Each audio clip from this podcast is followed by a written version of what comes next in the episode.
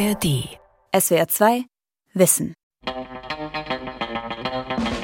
Hamburg 1968. Der wohlhabende Stadtteil Pöseldorf. Prächtige Altbauvillen mit großen Gärten, idyllisch gelegen an der Außenalster.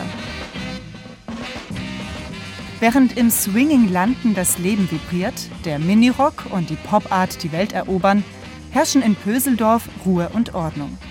Wäre dann nicht diese eine Modeboutique in der Milchstraße? Ich bin als Schülerin extra nach Hamburg gefahren, weil ich von diesem Laden gehört hatte. Er lag an der Ecke, große Fenster, schwarz gestrichen. Es war natürlich für die weiße Stadt Hamburg erstmal seltsam. Der schwarze Laden in der Milchstraße. Er gehört einer jungen Frau namens Jill Sander. Ihre Vision? Mode als Stärkung der Persönlichkeit. Insofern hat sie eigentlich, als es noch gar nicht so direkt wirklich um Feminismus ging, aber wo sich das schon andeutete, hat sie ganz klar gespürt, dass es Zeit ist, Frauen zu stärken. Und für mich stand eigentlich von Anfang an fest, dass ich Frauen anziehen wollte, die sich eben auf der einen Seite nicht püppchenhaft verkleiden wollten und auf der anderen Seite eben aber auch feminin und attraktiv sein wollten. Die Mode von Jill Sander. Minimalistisch, nachhaltig, androgyn. Von Christine Harthauer. Die Besitzerin dieser schwarzen Modeboutique in der Hamburger Milchstraße heißt Jill Sander. Mit gerade mal 24 Jahren wagt sie die Selbstständigkeit Sie verkauft ihren VW Käfer und nimmt einen Kredit in Höhe von 200.000 Mark auf. Ihre Idee? Moderne Mode nach Hamburg zu bringen. Ein schlichtes, aber für die damalige Zeit ungewöhnliches Konzept. Einmal gab es nicht viele Geschäfte mit zeitgenössischer Kleidung. Damals nicht mal in Paris. Das waren drei, vier Boutiquen, wo man hingehen konnte. Und in Hamburg erst recht nicht. Erinnert sich Ingeborg Harms. Die Professorin für Designtheorie ist als Jugendliche Anfang der 70er Jahre extra von Berlin nach Hamburg gereist, um Jill Sanders Laden zu sehen. Und dann war das Produkt, das dort hing, auch wenn sie zu Anfang auch noch die Produkte anderer Marken mitverkauft hat, war das Produkt von vornherein interessant, selbst für eine 16-jährige Schülerin. Und das hat sich wie ein Buschfeuer verbreitet, dass man dort an der Milchstraße in einem schwarzen, lackschwarz gestrichenen Laden unglaublich interessante Dinge findet. Nämlich Pret-à-Porter, also hochwertige Designermode von der Stange. Ein damals neues Konzept. Dazu fing Sander an, in einem Atelier über ihrem Laden eine eigene kleine Kollektion zu entwickeln. Ingeborg Harms fand dort ein neues Lieblingsteil. Einen marineblauen Batist-Rock mit ganz winzigen Stickereien auf dem, auf dem Oberteil. Also sehr minimalistisch schon eigentlich. Und der war auch ungewöhnlich lang, also ging über die Knie, war ausgestellt. Und ich bin mit dem auf Interrail-Tour gegangen und habe den irgendwie einen Monat lang nicht mehr ausgezogen, weil ich mich so wohl drin gefühlt habe. Das hat nicht nur mit der Äußerlichkeit zu tun, sondern auch mit dem inneren Gefühl, wie fühlt man sich in dieser Mode. Ich fühlte mich sophisticated. Ich hatte das Gefühl, dass ich mit dem Rock erwachsener bin, erwachsener bin als eine 16-Jährige und dass ich gesehen habe, dass die Leute mir freundlich entgegengekommen sind. Also es war eine Kleidung, die funktioniert hat. Kleidung, die funktioniert, aus langlebigen, hochwertigen Stoffen und die der Trägerin zu mehr Selbstbewusstsein verhilft, weil sie kleidet und nicht verkleidet. Das sind die Grundideen. Jill Sanders Weg als Designerin. Dass sie dafür die Dinge selbst in die Hand nehmen muss, wurde ihr klar, bevor sie ihren schwarzen Laden in der Milchstraße eröffnete. Gisander arbeitete als Moderedakteurin bei den damals sehr bekannten Zeitschriften Konstanze und Petra. Eine ihrer Aufgaben war es, die neuesten Trends zu präsentieren. Und sie hat dann also diese Shootings durchführen müssen, Modeshootings, und hat sich die Kleider angeguckt, die man ihr dafür hingehängt hat, mit denen sie frei umgehen konnte. Und sie mochte die nicht fotografieren. Frauen im Kleidchen mit Teilengürtel, weiter Kragen, Rüschen, bunte Prints und kräftige Farben. Im Internet kann man durch zahlreiche 60er-Jahre-Ausgaben der Konstanze blättern. Sie zeigen Mode, die Frauen dekoriert. Genau das, was Gisander nicht wollte. Frauen wurden berufstätiger, selbstständiger, freier. Und für mich stand eigentlich von Anfang an fest, und das war vielleicht die Urkraft, eben eine Vision zu verfolgen und eben die, dass ich Frauen anziehen wollte, die sich eben auf der einen Seite nicht püppchenhaft verkleiden wollten und auf der anderen Seite eben aber auch feminin und attraktiv sein wollten. Und dann hat sie Nachkriegspraktiker, Praktikerin, hat sie halt die Hersteller kontaktiert und den Änderungen vorgeschlagen, damit sie das besser fotografieren kann. Und die waren so, die waren so geflasht, dass sie gesagt haben, dann kommen Sie doch und machen Sie selbst eine Kollektion. Ich hatte eigentlich dieses unheimliche Glück, dass ich extrem jung war. Als ich mich entschieden hatte, meinen Journalistenjob aufzugeben, sagten alle um Gottes Willen. Und äh, Gott sei Dank war ich eben auch etwas naiv, weil ich konnte noch gar nicht voraussehen, was das bedeutete und wie schwierig das eigentlich war. Ich war beseelt oder angefeuert von der Idee, auch wie ich Mode sah das ist mir relativ leicht viel und ich bin da ganz organisch reingewachsen. Wie so ein, wie so ein Kind, was immer mehr lernt, habe ich eben auch die Zeit gehabt, äh, mich damit zu befassen. Schon früh zeigte sich bei Gisander der Wille, die Dinge selbst in die Hand zu nehmen. Nachkriegspraktikerin nennt das Ingeborg Harms. Geboren ist Gisander als Heidemarie Jeline Sander in Wesselburen, Schleswig-Holstein 1943. Eine prägende Zeit, meint Alfons Kaiser, Modeexperte bei der Frankfurter Allgemeinen Zeitung. Insofern, als dass diese frühe Kindheit äh, unter erbärmlichen Bedingungen stattfand. Die Kinder litten in Norddeutschland, wo übrigens sehr viele Flüchtlinge hingegangen sind nach Schleswig-Holstein 1944, 45, litten oft Not, litten Hunger. Äh, sie war wirklich in arme Verhältnisse geboren worden und musste sich zeitlebens, glaube ich, eine Art Schutz aufbauen gegen die Zumutungen des Lebens. Mode als Schutz. In Interviews erzählt Gisander davon, wie eigensinnig sie sich bereits als Kind gekleidet hat. Anstelle von selbstgenähten Röcken wünscht sie sich lieber Hosen, und ihre blond gelockten Haare will sie sich nicht flechten lassen. Mit ihrer geschiedenen Mutter und ihrem jüngeren Bruder zog Gisander Anfang der 50er Jahre aus der Provinz in die Großstadt Hamburg. Die Hansestadt war im Zweiten Weltkrieg schwer bombardiert worden. Ingeborg Harms. Insofern waren natürlich Trümmer was völlig Normales. Der Aufbau ist ja nicht in ein, zwei Jahren passiert.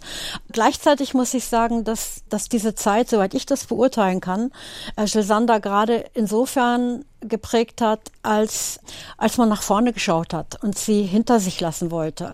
Und ich glaube, es hat was zu tun mit dieser ungeheuren Anstrengung, dieses Trauma und diese, und diese schreckliche Zeit hinter sich zu lassen. Und durch die Entwicklung der 60er Jahre, die vor allem aus London kamen, wie Portobello Road, Kings Road, wie eine Befreiung der Mode mit Minirock, mit kastigeren Schnitten, mit dem Verzicht auf allzu viel Dekor, das hat Jill Sander in ihrer Jugend sehr beeinflusst. Sie hat das auch mal gesagt, dass sie London geliebt hat und die Mode dort.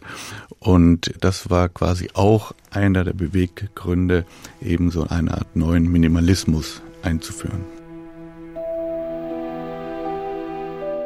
Jill Sander denkt nach vorne, grenzt sich ab. Etwa von den Modeschöpfern ihrer Zeit. Besonders von einem Kollegen, Christian Dior.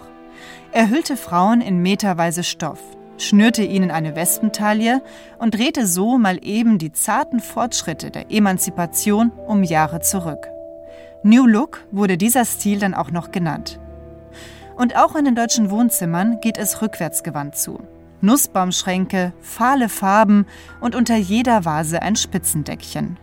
Weil sie auch wegkam sozusagen aus deutschen Traditionen, aus dem Biedermeier, aus dem Gelsenkirchener Barock, was natürlich in kleinbürgerlichen Kreisen auch in Norddeutschland in den 50er, 60er Jahren dominierend war.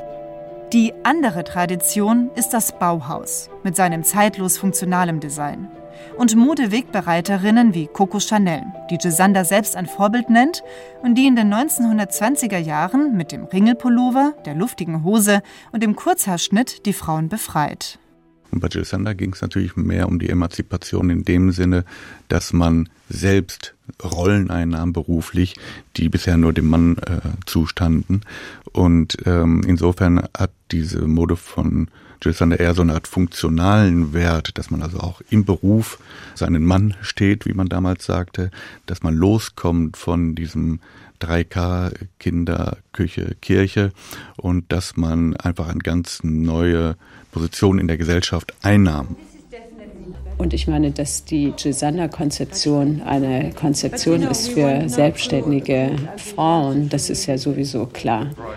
1968 gründet sie ihre eigene Firma, Jill Sander, statt Heidemarie Jeline Sander. Ein Name, prägnant, international, androgyn. Zu einer Zeit, als verheiratete Frauen die Erlaubnis ihres Ehemannes brauchten, um arbeiten gehen zu dürfen, führt sie ihre eigene Boutique in der Hamburger Milchstraße. Sie arbeitet an ihrer ersten Kollektion und legt als studierte Textilingenieurin von Anfang an besonderes Augenmerk auf die Qualität. Ich bin immer schon gegen jede Art von Wegwerfartikel gewesen.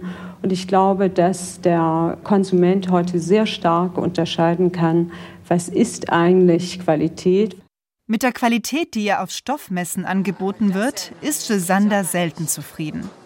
Es gibt eine alte Fernsehaufnahme aus den frühen 80er Jahren, wo zwei etwas bieder gekleidete deutsche Stoffhändler ihr einen Krebsstoff andrehen wollen. Gisander wird deutlich. Also der ist auch ein bisschen ollig. Ne? Also der ist mir zu krappig. Ich meine sicher, dass es Standard war. Gisander, immer auf der Suche nach der besten Qualität, findet ihre Stoffe in Italien. Als Designerin, wie man sie dann ja nennt, ich würde sie immer noch sagen, vor allen Dingen als Bekleidungstechnikerin ist sie da hingegangen und hat sich die Materialien angeguckt. Melanie Haller, Kulturwissenschaftlerin von der Universität Paderborn mit dem Schwerpunkt Mode und hat natürlich sozusagen eine Fühlprobe gemacht, geguckt, wie schwer ist das Material oder wie leicht ist es, je nachdem, welche Kollektionen man gerade macht. Und dann auch geguckt, wie fällt es, ne, wie ist sozusagen in einer bestimmten Farbe. Es kann zum Beispiel sein, dass die Färbung von Materialien sich auswirkt auf den Fall eines Stoffes.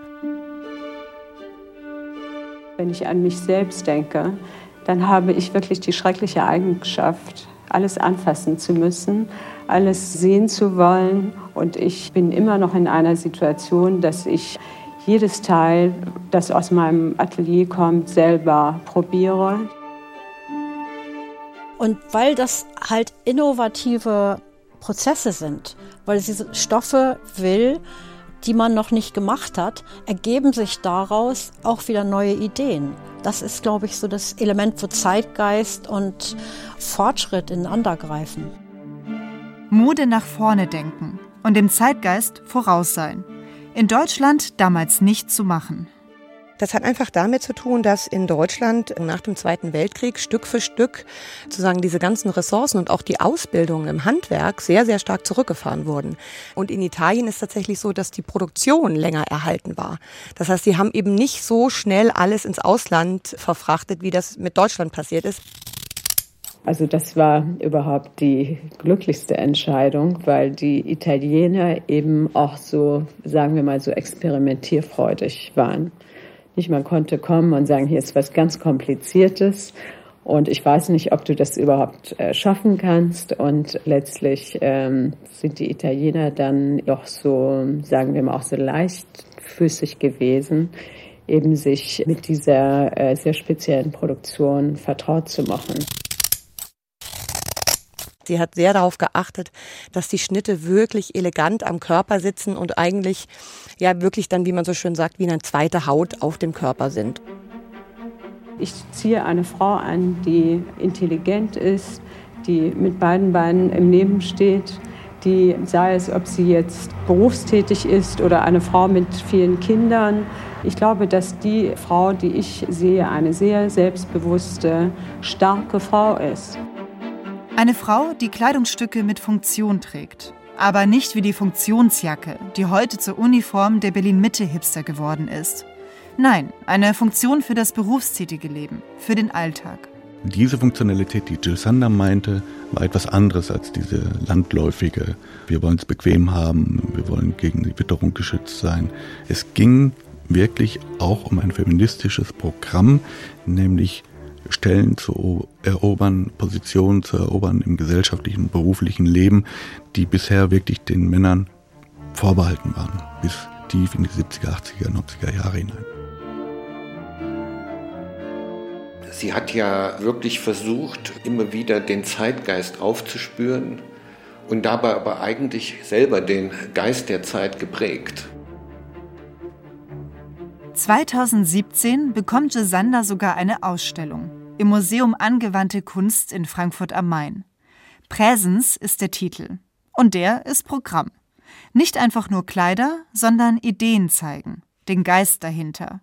Jill Sanders Zeitgeist. Und sie hat sich, würde ich sagen, sehr, sehr wenig beeinflussen lassen, was ansonsten auf den Laufstegen passierte. Das war ja, als sie in den 70er Jahren und dann in den frühen 80er Jahren sah ja insgesamt die Modewelt ganz anders aus. Das heißt, es war alles sehr von Dekor geprägt und von großer Üppigkeit, fast sozusagen mit barocken Ansätzen, wenn man sich die Mode damals ansah. Und dann kam sie mit ihren wirklich puristischen, an das Bauhaus erinnernden Entwürfen. Erklärt Matthias Wagner-K., Museumsdirektor und Kurator der Ausstellung Präsens. Gisander trifft den Nerv der Zeit. Sie setzt in den 80er Jahren auf minimalistische Schnitte, gut kombinierbare Farben und hochwertige Materialien. Das wird ihr Durchbruch. Wir hatten sie das erste Mal, soweit ich weiß, das erste Mal auf dem Cover 1982 auf der Oktoberausgabe. Das Oktobercover der deutschen Vogue 1982. Patrick Pendiuk, Modechef der deutschen Vogue, hat die Ausgabe extra aus dem Archiv geholt. Gisanders Gesicht füllt das gesamte Cover aus. Man sieht den Kragen eines aprikotfarbenen Pullovers, ihr blondes Haar umrahmt ihren Kopf.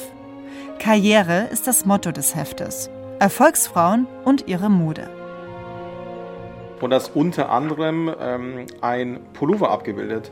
Ein Seidenpullover, ein handgestickter Seidenpullover in, ja, ich meine, es sind irgendwie vier, fünf verschiedene Farben hier drin. Hier ist lila, hier ist braun, hier ist gelb, ein Curryton, Tomaten, Himbeerrot, blau und das alles noch in einem Muster gestrickt. Dieser Pullover wird sicherlich ein Vermögen gekostet haben und ich kann hundertprozentig garantieren, da wurden keine Kosten, keine Mühen gescheut. Das war die beste Seide, das war handgestrickt, das war wirklich ein kunstvolles Meisterstück. Aber das bedeutet nicht, dass er nur schwarz sein muss oder nur Navy-Farben oder nur weiß. Coco Chanel ist tot, es lebe Gisander. Zitiert die Vogue eine Pariser Zeitung. 120 Boutiquen hat Gisander weltweit aufgebaut. 20 Millionen Mark Jahresumsatz macht ihre Firma damals. Gisander ist Ende 30, die erste deutsche Frau, die ihr Unternehmen 1989 an die Börse bringen wird. Eine Self-Made Woman. Und je mehr Erfolg sie hat, desto mehr bekommt sie den Sexismus der Männer zu spüren, die mit diesem Erfolg offenbar nicht umgehen können. Also diese Branche, in der ich mich aufhalte, das ist ja eine besonders schwierige Branche. Und es gibt nicht sehr viele Frauen, die erfolgreich in diesem Geschäft wurden. Und wie schwer es für sie war, sich da zu etablieren, das zeigt noch ein Vorfall, und da muss ich jetzt mal selbstkritisch werden, den das FAZ-Magazin in den 90er Jahren äh, aufgebracht hat. Alfons Kaiser, Journalist bei der Frankfurter Allgemeinen Zeitung. Er leitet seit 2013 auch das FAZ-Magazin. In dem Heft erschien ein Artikel des Schriftstellers Martin Mosebach, der als Nicht-Mode-Experte eine Modenschau von Gisander besuchte. Mosebach mokiert sich darüber, wie oft Gisander englische Ausdrücke benutzt. Mein Leben ist eine Giving Story. Ich habe verstanden, dass man contemporary sein muss, das Future-Denken haben muss. Denglisch. Eine Vermischung von Deutsch und Englisch. Ich denke mal, das sind Sätze, die sie nicht sozusagen in einem Fluss geäußert hat, sondern die zusammengezogen wurden und zugespitzt äh, zitiert wurden, die ein wenig zeigen, dass man ihr den Erfolg geneidet hat, glaube ich, und die gleichzeitig zeigten, dass diese Frau natürlich dann schon extrem international unterwegs war. Das heißt, in ihrem Studio haben japanische Jungdesigner gearbeitet, haben Franzosen gearbeitet, Italiener. Sie hat also immer Englisch gesprochen und diese deutsche Sicht auf die Mode ist natürlich die, dass es etwas anderes ist, etwas Fremdes, etwas, was nicht so richtig zu uns gehört. Und das kommt darin zum Ausdruck, finde ich, dass man sie da bloßgestellt hat und sie als Denglisch- und Sprachverstümmlerin hm, gebrandmarkt hat. Gisander denkt global und sie greift ihrer Zeit voraus. Sie übernimmt Elemente aus der Herrenmode. Der Anzug, das weiße Hemd, Kleidungsstücke, die sehr androgyn wirken. Ich gucke schon zuerst ins Gesicht und ich glaube auch, das ist einfach das Wichtigste, der Ausdruck, die Persönlichkeit, der Spirit. Ich glaube, Geschlecht in dieser Hinsicht ist ihr nicht wichtig, weil sie überhaupt nicht in irgendeiner Art und Weise sage ich jetzt mal, Weiblichkeit in irgendeiner Form so hervorgehoben hat, dass man sagen muss, okay, man differenziert da jetzt so stark sagt die Kulturwissenschaftlerin Melanie Haller. Sie hat dann auch ja selber Männermode gemacht. Sehr schlanke Anzüge, sehr schlichte Anzüge, weiche Farben, also was man dann eher femininer nennen würde. Also in dieser Hinsicht würde ich schon sagen, dass sie eben insofern auch genderfluid war, weil sie immer mit ihrer Ästhetik eine sehr schlichte, zurückgenommene Ästhetik hatte. Ihr eigenes Privatleben, ihre eigene Sexualität stellt sie nie in den Vordergrund. Was man weiß, ist, dass sie über 30 Jahre mit einer Frau zusammengelebt hat, die 2014 gestorben ist. Gisander kann als queere Designerin angesehen werden, meint Alfons Kaiser. Die wiederum natürlich auch mit sehr vielen schwulen und lesbischen Kolleginnen zusammengearbeitet hat, mit jungen Designern in einer Atmosphäre, die viel offener war, als es in 80er, 90er Jahren in Deutschland noch möglich war, hat sie natürlich auch in die Zukunft geblickt. Ich glaube, Mode ist sowieso ein Thema, wo man sich ständig vorwärts entwickelt und ständig eigentlich ja von der Veränderung auch lebt. Und letztlich eigentlich die Vision, die man gerne durchsetzen möchte. Und das ist letztlich vielleicht auch die Flamme, die man in sich hat. Aber in dem Moment, wo sie äh, Frauen die Möglichkeit gegeben hat, derart sozusagen in der Öffentlichkeit im Beruf aufzutreten, und damit ja auch sozusagen Gesellschaft mit zu formen. Da würde ich dann sagen, ja, genau an der Stelle wird es sozusagen gesellschaftspolitisch, definitiv. Ich würde auf jeden Fall sagen, dass Jill Sander feministisch ist, weil in ihrem Mittelpunkt ihrer Arbeit und ihres Designs und der scheinbar erstmal nur oberflächlichen Kleidung genau die Idee steckt, dass Frauen selbstbestimmt leben sollen und auch selbstbestimmt entscheiden sollen, wie sie sich kleiden wollen. Und dieses Feministische ist insofern eins, weil es sich komplett enthebt den verschiedenen Bildern, die immer sozusagen immer wieder an Frauen herangetragen werden, wie man jetzt zu sein hat, ja. Und ähm, da würde ich sagen, ist Jill Sander auch eine wirkliche Pionierin ihrer Zeit gewesen, weil das hat sie absolut nicht interessiert, was von außen an sie herangetragen wird. Nur eine Kritik musste sich Jill Sander häufig anhören. Teuer ist es nach wie vor, vielleicht wird es noch teurer. Ich weiß Aber gar nicht. Darf ich da noch mal ganz kurz unterbrechen, bitte. weil diese Preisgeschichte ist immer ja. ein Thema. Ich glaube einfach, dass mittelmäßige Dinge auch schon zu teuer sind, mhm. dass man sich lieber reduzieren sollte. Und wenn wir mhm. uns heute den Konsumenten anschauen, dann sieht man doch sehr stark, dass das, was ich jetzt seit zehn Jahren sage, kauft ihr mhm. lieber weniger und richtig, dass man eben diese Dinge auch kaufen kann, weil ja. sie letztlich ja. dann doch weniger kosten als zwei ja. mittelgute Sachen. Ich muss ja sagen, jeder Entschuldigung, dass Pardon, nein, nein, das ist ja richtig, dass Sie das sagen. Aber zweieinhalbtausend Mark für einen Anzug, 900 Mark für einen Seidenpullover. Gisanders Mode ist Luxus, den sich nur wenige Saison für Saison leisten konnten und können. Aber ihr Konzept sei nachhaltig gewesen, sagt Patrick Penjuk, Modechef der deutschen Vogue. Ihre Idee war, Mode zu machen, die in ihrer Konstruktion und ihrer Qualität und im Tragegefühl und der Funktion einfach so perfekt sind, dass man kein einziges Teil der gleichen Kategorie mehr braucht. Wenn man die perfekte Lederjacke gefunden hat oder die perfekte Hose oder die Handtasche, braucht man kein Item dieser gleichen Kategorie mehr, weil es schon dieses gibt, was einfach in jeglicher Hinsicht perfekt ist. Und mit Qualität und sauberer, guter Verarbeitung kommt auch das Thema Haltbarkeit letztendlich einem zugute. 1999 verkauft Sander ihr Unternehmen an Prada. Sie soll weiterhin für die Mode ihrer Marke zuständig sein. Aber es klappt offenbar nicht mit der Prada-Familie. Schon nach wenigen Monaten verlässt Jill das nach ihr benannte Label Jill. Warum? Darüber hat sie sich nie öffentlich geäußert. Auch Prada bewahrte Stillschweigen. Ohne sie als Chefdesignerin fiel es der Marke schwer, das Niveau zu halten. Die Kritiken waren schlecht, die Verkaufszahlen gingen runter. Noch zweimal wird sie zurückkommen, 2003 und 2012. Doch immer nur für kurze Zeit.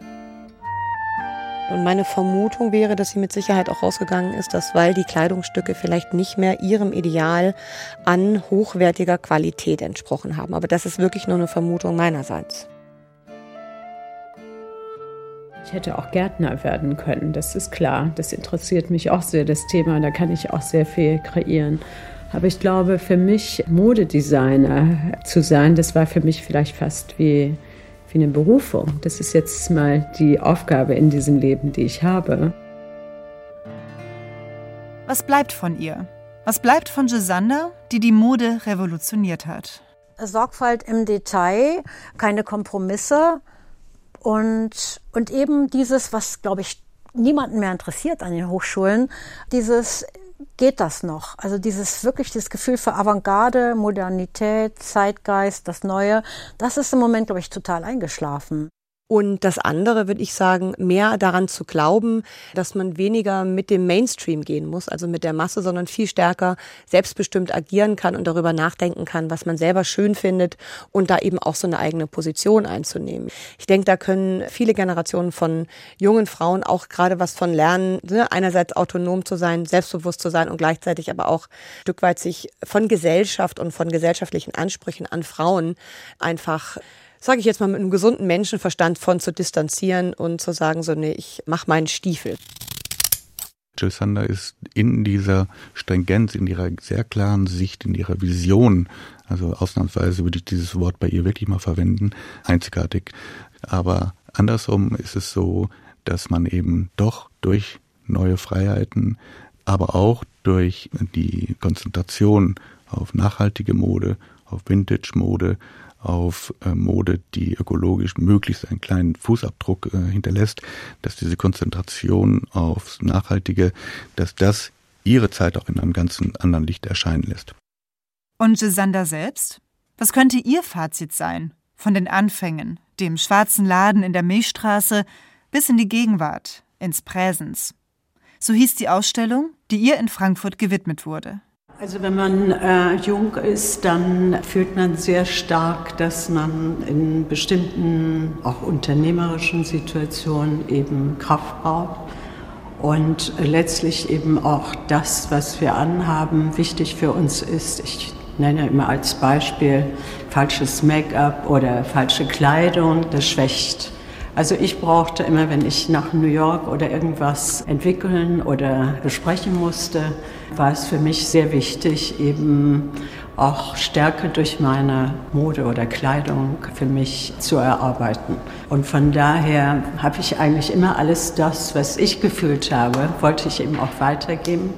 Vielleicht auch diese missionarische Ader, dass man vermitteln möchte. SWR 2 Wissen die Mode von Jill Sander. Minimalistisch, nachhaltig, androgyn. Autorin und Sprecherin Christine Harthauer.